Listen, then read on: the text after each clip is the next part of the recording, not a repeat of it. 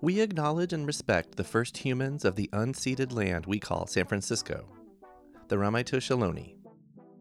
We condemn the genocide of these and other tribes across the Western Hemisphere. We honor their legacy and history, and we support rematriation and sovereignty efforts.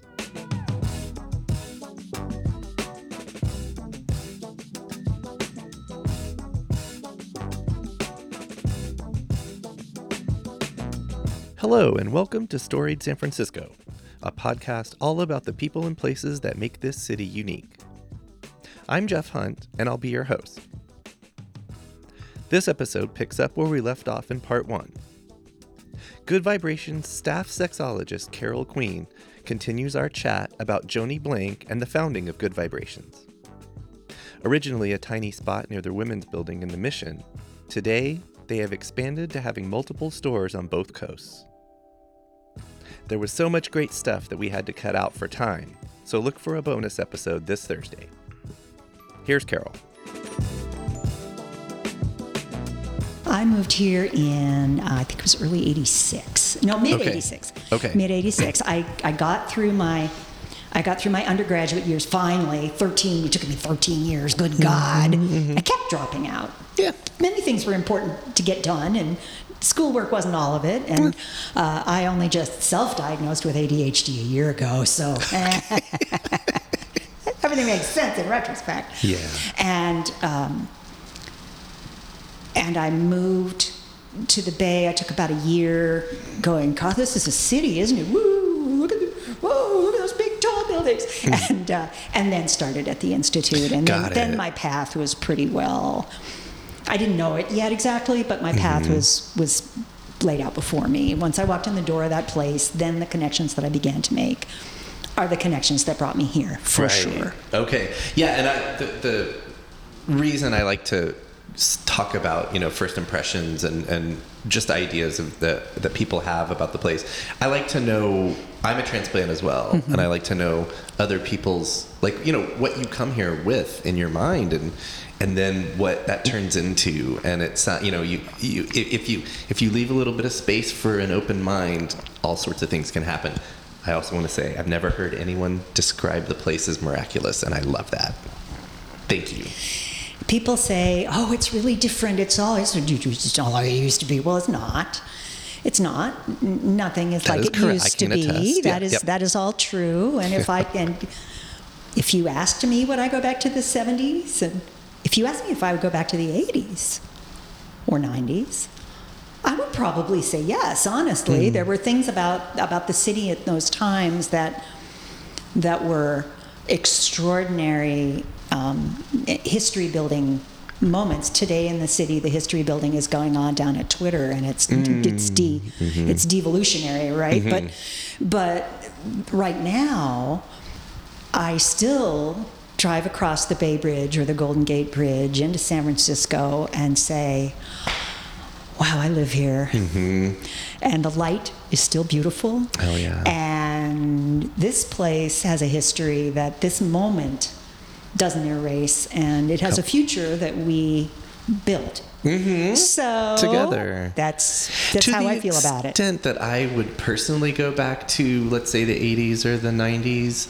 um, my thing is like I, I want to see those times in different places, and especially here, as adult me. Right. The places where I was a teenager and was forming, Right. or you know, in my early 20s, like I, I want to see those places in those times as me now. I know, I know. That's What a trip that would be. that that's an exciting idea. to maybe appreciate it differently or to mm-hmm. understand it differently mm-hmm. and but you know because we can't time travel i guess all we can do is hold on to the past preserve the past study the past study it, try to talk to the Study people who that. were there and, and, and filter their, their memories into things that we can understand and talk about and, and add to the discourse now. to make it all make sense Well, one of the things that I've been saying for a long time, decade at least now, is you know the history didn't start with the internet, mm-hmm. But the way we try to understand practically anything now is mediated by the internet, mm-hmm.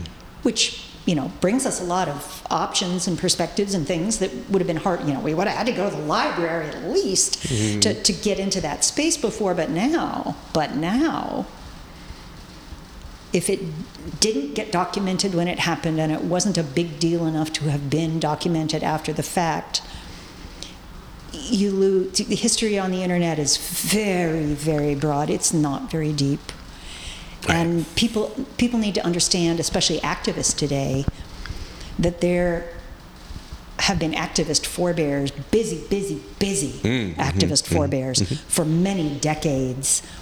And and you know i stand on the shoulders of people who got things done that allowed me to have the life i've had Right, we should right never forget that who were the who were the really freaking brave people Mm-hmm. who stepped up when it, when you could still get thrown in an insane asylum easily for being who we were so Mm-hmm. Yeah. I, I want no one to forget that that's been the path because that also makes today a little less surprising and allows us to think there must be a strategy because there's already been a strategy Right. and we got to marriage equality through this kind Through of them. nonsense Through them, 100%. so yeah. we I hate that we have to do it again. Jeez. Right. Seems like a waste of energy, but on the other hand, clearly it's not a waste of energy. What else are we going to do? Right.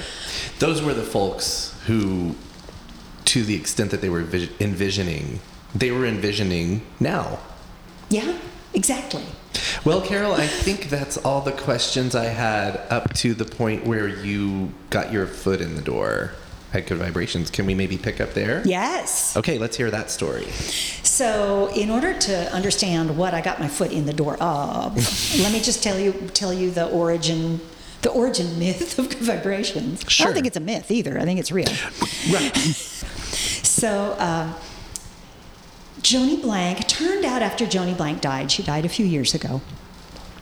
Uh, it turned out after she died, learning even a little more about her than I already knew, that she had been on some kind of enemies list for being pro-choice before Roe v. Roe v. Wade. Mm. Like She- a J. Edgar Hoover? well, yeah, kind or thing, some or- some some list of let's let's watch those activist gals kind of list.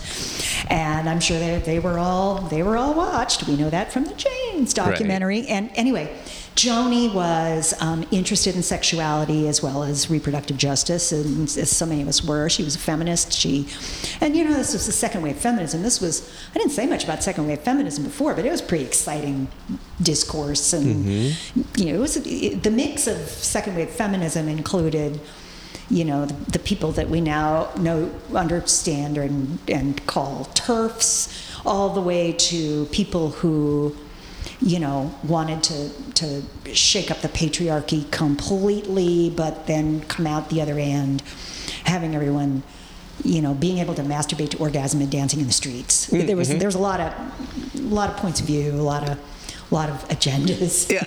Some of which would not actually fit on any agenda any of us could ever write down.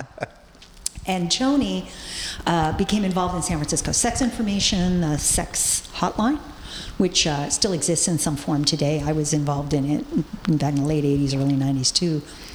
Uh, she was involved in, and here's where the myth starts, a group of women who came together at UCSF, the medical school, University, University of California, San Francisco.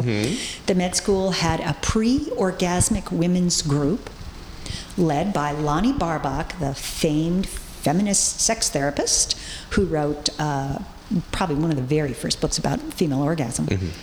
And Joani was one of the, the facilitators in these groups. And she heard over and over again when they got to about the second or third week of the group and suggested that the women who had already disclosed how little they knew about arousal, how little they knew about their own mm. bodies, how really little partners knew about any of that, etc. Mm-hmm. So, so implicating sex education and repression and lack of information it, with, into the problem. We, we did that. We got the sociology out of the way the first couple of weeks. Then we are suggesting masturbation and vibrator masturbation because masturbation with a vibrator is an efficient way to masturbate. It's not the only way. Right. Not everyone likes how it feels, but many people do.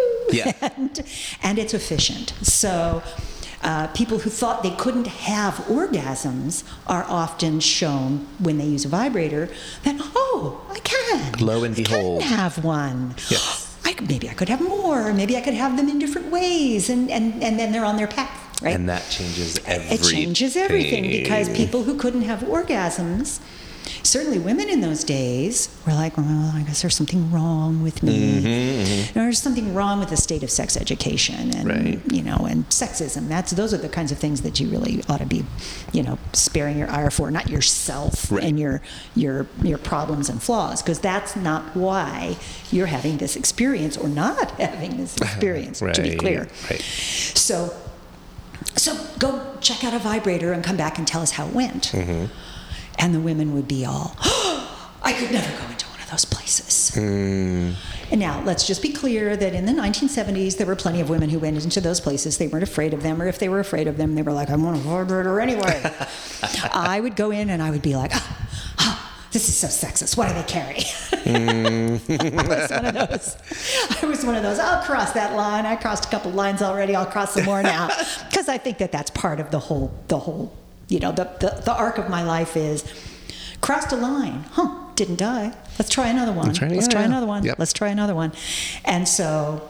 And so here I am with you today. It's been it's been fabulous line crossing uh, uh, that that that led me here. The path has been wiggly, but it has been a path. And so Joani heard people say this over and over again. Well, we could never come into go into one of those places, and she knew what they meant. She meant dirty bookstores, mm-hmm. right? And she was like, "We need a different kind of place." Mm-hmm. Now there was already one different kind of place that existed in the United States. It was Eve's Garden in New York. Mm-hmm. I mentioned Betty Dodson, the mother of masturbation, mm-hmm. before, and uh, actually she was mainly its very best influencer. I don't think she invented it herself, but when she discovered it, she she was she knew she had something important to communicate uh, to the world about. She had her she had her finger on something. Yes.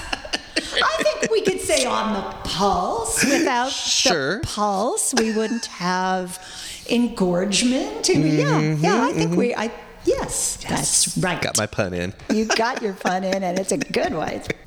Betty Dodson had spoken about masturbation to a national organization for women conference in the early 70s, and there was a a woman there who went, "Oh, I think I'll go get a vibrator. That sounds like a good hmm, idea." So she went to Macy's. Oh, And uh, she went to the home, you know, the personal care aisle or the small appliance aisle or, you know, wherever all of these things that are in the Antique Vibrator Museum used to be sold before there were any sex shops at all. Right. Right? Because Right. they were integrated into the world of consumables as far back as the turn of the 20th century. So, anyway, I all did of that I did not expect that. old school these things are nobody Yeah. nobody knows except the people who like found out since Mm-hmm. but the important thing was that this woman whose name was Dell Williams walked into Macy's found a pile of vibrators picked up a magic wand I believe it was took it to the counter and the staff member behind the counter said what are you going to do with this Mm-hmm. and she was like, I'm getting sexually harassed in Macy's in the small appliance aisle. Well, they didn't. They didn't start using the word sexually harassed for another couple of years. That came from Cornell, I think. But anyway, she was like, I don't want other women to have this experience. I'm tough enough, but I don't want the, I don't want those shy women to have to come in here and get sexually harassed. Mm, I'm going to start a place. So she started Eve's Garden Eve's in Garden, New York. okay. Joani knew about it, I'm Okay. sure, but there was nothing on the West Coast except a few dirty bookstores, and you know, in San Francisco they were mostly gay dirty Yeah, bookstores. yeah. So that doesn't mean that they wouldn't have been, you know, erotically completely irrelevant for women because there are some women who like that stuff. But Right. but they're mm, me being one of them. but but there there they were, and Joani was like, "This is what I need to do. I need to make a space where women feel comfortable coming to ask their questions, to look at the curated display of I don't know about six sex toys to begin with, and." Her very first store was about the size of a postage stamp in the Mission District. It was not too far away from the women's building. It was sort of a women's neighborhood in the 70s. There In was, the mission, what oh, year? um, 1977. Seventy-seven. Yeah, okay. in, about, in about a month, close to a month, we'll be having our 44th anniversary, 45th anniversary. 40 That's right. Six. Six, oh, whatever. I, I can't do math in my head right now. Um, I'm thinking about history. I'm not thinking about math. Anyway, 1977 in March, um, it, Osento, the women's bathhouse, was nearby. The um, Artemis, the women's cafe, was nearby. There was a women's bookstore. It was if there was a, a women's nabe, it was along Valencia. The mission was kind of Dyke Central and It was kind of Dyke Central, Women's and- and it was. I mean, kind of like the the women identifying answer to the Castro. Exactly. In a way. You know, there's Castro, there's a, a couple of hills with nice houses on them, there's Dolores Park, and then there's women's women's landia. Yeah. And yeah. then, of course, there's other landias very, very, very nearby and, and, Yeah. and uh, um, woven throughout because it was clearly the mission was already a Latinx neighborhood back then as Right, well. right, right. So Joani starts her postage stamp of a store with a handful of vibrators, lubricant. That was important. You couldn't just get lubricant easily in those days, so that was a big deal. And uh, some books and some. I I went on a visit to San Francisco in probably '83 or '84 to that Good And you went to that Vibrations, store, okay. and it was teeny tiny, and it was mind blowing, Mm. and um, it just got bigger and more mind blowing, and. Mm-hmm. Now there are, you know, multiple multiple stores on a couple of coasts, and it's still mind blowing if you've never been. Right. I mean, Right. maybe it's mind blowing to everyone, but it certainly is mind blowing if you've never been into a place where, in a shame free way, all the things are just Mm-hmm. sitting out, not in a pile in their boxes like Dale Williams discovered in Macy's, but out on the shelf where you can turn the vibrator on and check out how it vibrates. That was an innovation that Joani had that was a really important one because Mm-hmm. who knew what this what these things even were in those days, except those people who still owned one of these vibrators that we're sitting amongst today Oh, right. that they, They had knew. acquired in They knew. 1958. Yeah. So there was uh, the vibrator uh, museum born also because Joani had a few of these antiques herself. Uh, flea markets and such was where you could get them in those days. Now it's eBay, of course. Or people donate them to us. They come in with a brown paper bag, set it on the counter, and say, "Found this in my grandma's house." so That's good. They made the connection, I though. know. It's It's great. super sweet. They're like, this is important somehow. Is there a place for it? Yes, there is a place for it. And many of the things that you see around you in this Vibe Museum got donated by people. So that's that's pretty sweet. About six vibrators on a little tiny shelf. I think it might have been an old encyclopedia shelf from, you know, the 1920s. With a sign above it that said Antique Vibrator Museum. This is at the, the postage size Yes, and shop. The, the, and, it's, and a postage stamp sized museum. Okay. right. And I felt a little bad for the people who came far, from far, far away Hmm. to see the museum, only to find there were only six things in it. Yikes. But were there those six things in the museums in their, their hometown? No. You gotta start So somewhere. You got to start somewhere. So here we are now. But, but uh, was that first museum? Was that also Joani's idea? or- yeah, that Okay. was that was Joani wanted people to understand. And remember, she was really aiming at a, an audience of women. Mm-hmm. So, so I want to say something, complicate that in a second, but let me answer, answer your question. Joani's idea with this museum was to help women understand that this wasn't a brand new thing mm. that no women had ever experienced or explored before. Mm-hmm. That there were generations of use of vibrators on the part of some women. We, again, we don't know. We don't know if if grandmas only got these hmm. to you know work on their lumbago or whatever it was and didn't know about the clitoris hmm, right. the vibrator and the clitoris or if many many of the women who had vibrators back in the day knew perfectly well what it was that they had and just said oh my lumbago I got to have one of these and went home and did what they did so Yeah. so we'll never know that this Yeah. this information is you know, if it was in all the letters and diaries, the you know great grandkids took it out back and threw it in the dumpster. it's gone. But we do know that plenty of women in the 70s were like, oh, that's kind of technological and it's, it's, it's a machine. Mm. It's like, yes, the machine is your friend if you want it to be. Mm-hmm, mm-hmm. So, years before Siri started talking to us about the meaning of life, there were little machines that could help us have orgasms. And Joani wanted to make sure that women understood that, that they weren't being asked to change human nature completely there in the 1970s. You know, we weren't at the end of, of history yet. We were mm-hmm. living in history, as we mm-hmm. used to say. Mm-hmm. And we still are, but it was really a meaningful phrase in those days. Now, Joani made good vibrations for women, but almost immediately, men started showing up, putting their nose around the door, you know, like kind of Kilroy was here. There's the fingertips and their mm-hmm. nose stick in the door, saying, Can I come in here? You know, I don't like those other places either. Oh, okay. Well, who knew? Because those other places were made by men for men, and they must have been perfectly pleasing to men because men got what they wanted.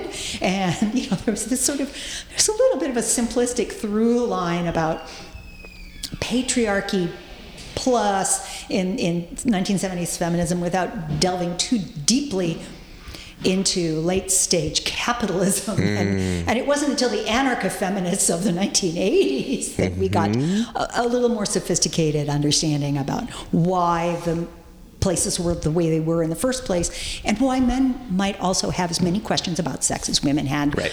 which wasn't the way that. That the, the, the discourse and the understanding was unraveling. Okay.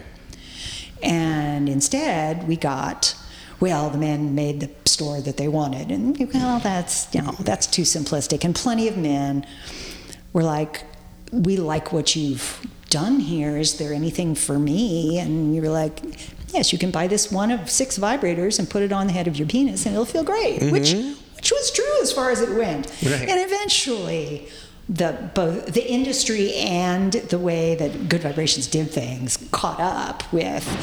Oh, we are a place for people of all genders who want what we offer, mm-hmm.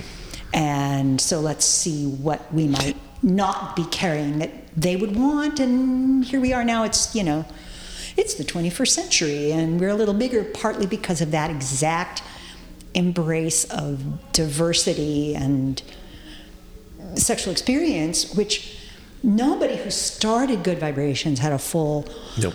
um, scope on, but then nobody comes through the educational system in the United States with a full scope on this. Maybe a few do now. Right. But that's not what it's set up for.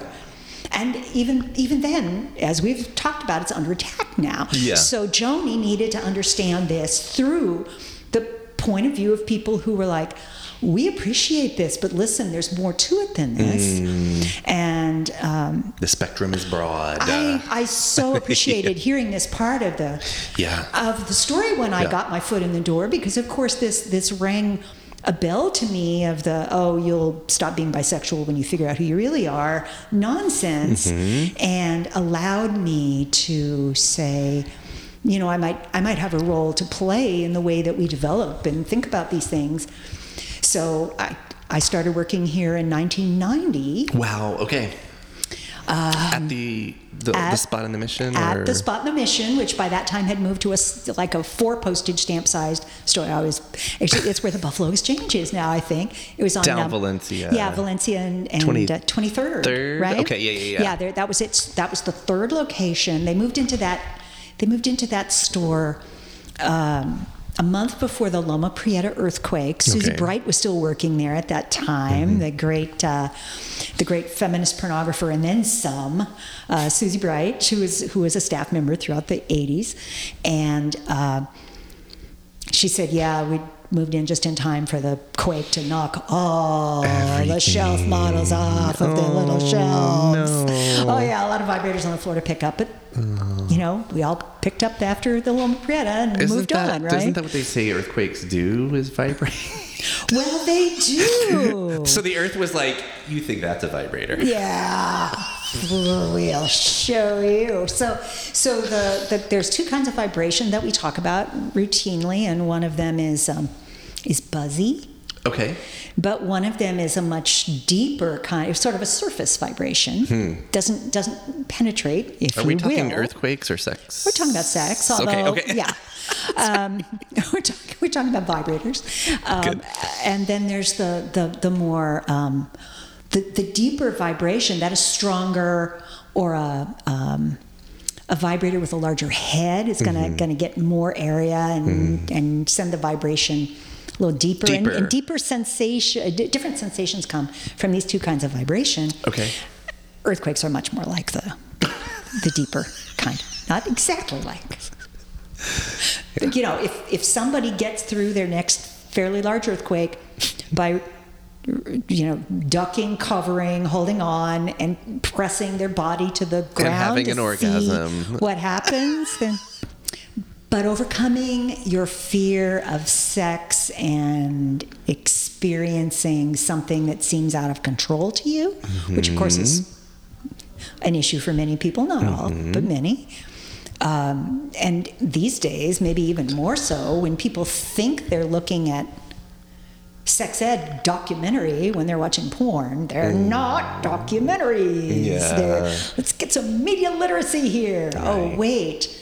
We're not allowed to have media literacy or books in our libraries either. Okay, so I'm sorry, I just keep coming back to the present. I'm trying to trying to talk history with you. It's okay. And in fact, uh, the most radical thing that Joani probably did was making sure that what we did at Good Vibrations when anybody walked in the door was to greet them comfortably and be a comfortable person to show them around, answer their questions, and that is a model that so many people have never had. Mm-hmm. The number of people who walk in here and we get to the point in the discussion where we find that they had have never spoken to their sex partner, mm.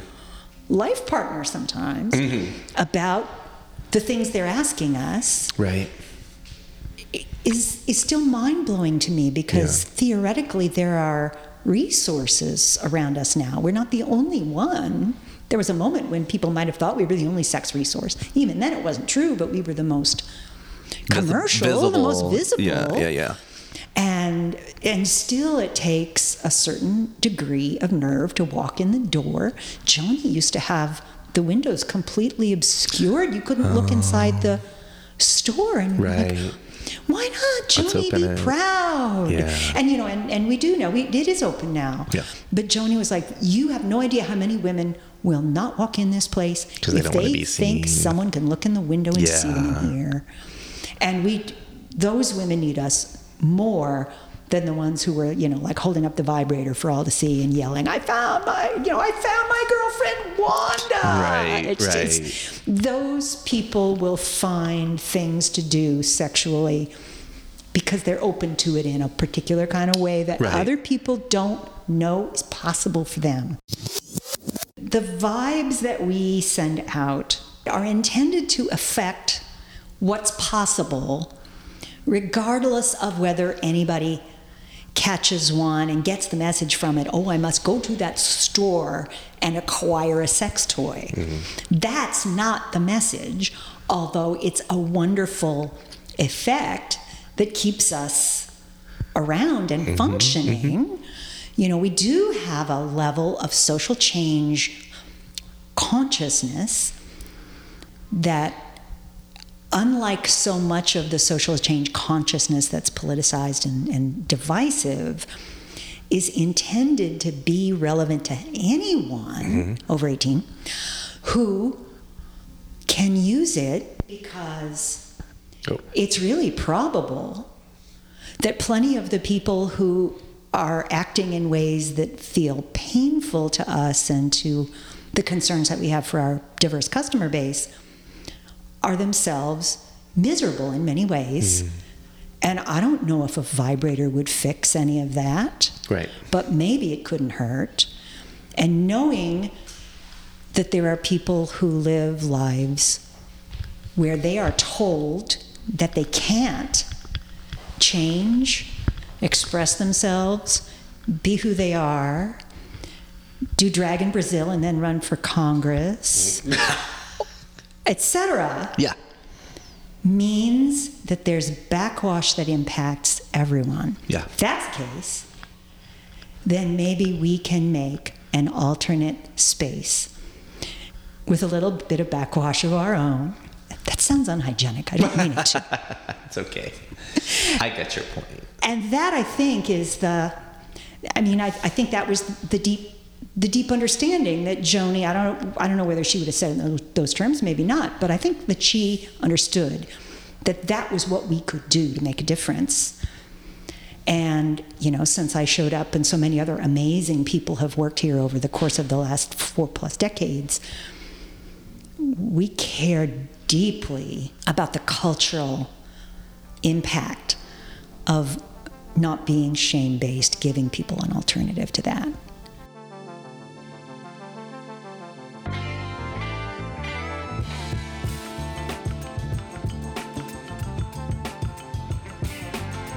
That was Carol Queen, staff sexologist at Good Vibrations. Don't miss a bonus episode of our talk with Carol this Thursday. And next week, we visit with folks from the Manilatown Heritage Foundation to learn about the history of the I Hotel. Music for Storied San Francisco was produced, performed, and curated by Otis McDonald. Michelle Kilfeather does original photography for us. Aaron Lim of Bitch Talk Podcast is our contributing producer. And the show is produced and hosted by me, Jeff Hunt. Now, in our fifth season, we have more than 200 episodes available on our website, storiedsf.com, or wherever you listen to podcasts. If you're able to, please rate and review the show. And drop us a line at storiedsf at gmail.com. Thanks for listening. Stay strong, weird, and healthy. And we'll see you next time on Storied San Francisco.